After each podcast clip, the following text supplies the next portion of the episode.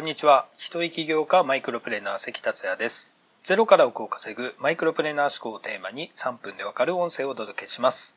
いつも聞いてくださりありがとうございます。安倍総理がオリンピックを予定通り開催したいと述べたようですね。国民の多くが開催は無理、当然中止か延期と考えていることでしょう。海外の現状を考えた時に、海外の収束時期は日本よりも間違いなく遅いでしょうし、もし無観客でやるとなっても、一流選手は海外の移動のリスクを考えて日本に来ないと予想できます。トランプ大統領が1年間延期するかもしれない、無観客より延期がいいと話したようですが、それでも安倍総理が予定通り開催と意固地になるのには、政府に対して一体何の力が働いているのだろうと思いますね。さて、今回のテーマは、批判や誹謗中傷に対処するマインドセットをお届けします。安倍総理も批判や誹謗中傷を受けてますが、ある意味このマインドセットができているのかもしれません。半分ジョークですが、話を進めますね。何か新しいことにチャレンジを始めるといろんな変化が起きます。いい変化ばかりならいいのですが、そうではない変化もあります。その一つに周りからの批判や否定的な声があります。例えば、今から始めても遅い。学歴ない奴は無理だ。意志が弱いから無理だ。それで成功するはずない。成功するには頭が悪すぎ、などです。あなたも経験されたことがあるかもしれませんし、これからの人もいるでしょう。かくいう僕も批判や否定的な声を直接浴びたことも多々ありますし、陰口もあります。著名な成功者たちに対する批判や誹謗中傷は相当すごそうですよね。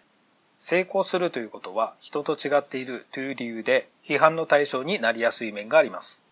批判というのは避けては通れない一種のいじめでもあります。そのため成功するということは仲間外れになるという犠牲も伴うとも言われています。では成功者たちはどうやって批判や誹謗中傷に対処しているのでしょうかまず批判や誹謗中傷には耳を貸しません。まあ成功したのも批判されても決心が揺るがないからですから当然といえば当然です。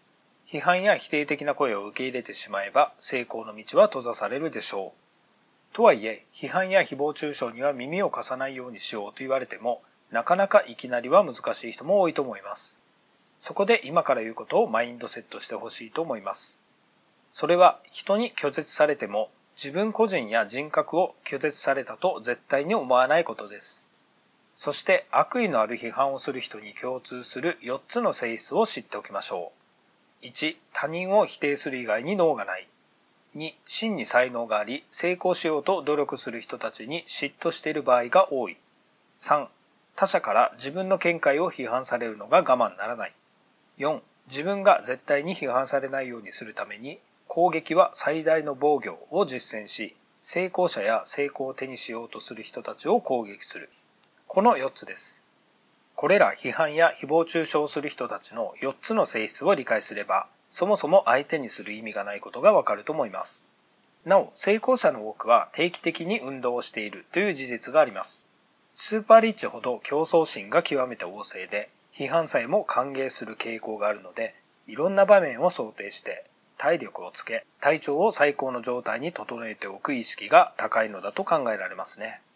ネガティブな方にフォーカスすると無駄にエネルギーが消耗してしまいます。体力をつけるのももちろんのこと、ポジティブな方にフォーカスするよう心がけていきましょう。最後に批判や誹謗中傷に対処するマインドセットをもう一回言います。人に拒絶されても自分個人や人格を拒絶されたと絶対に思わないことです。以上になります。今回も最後まで聞いていただきありがとうございました。それではまた明日お会いしましょう。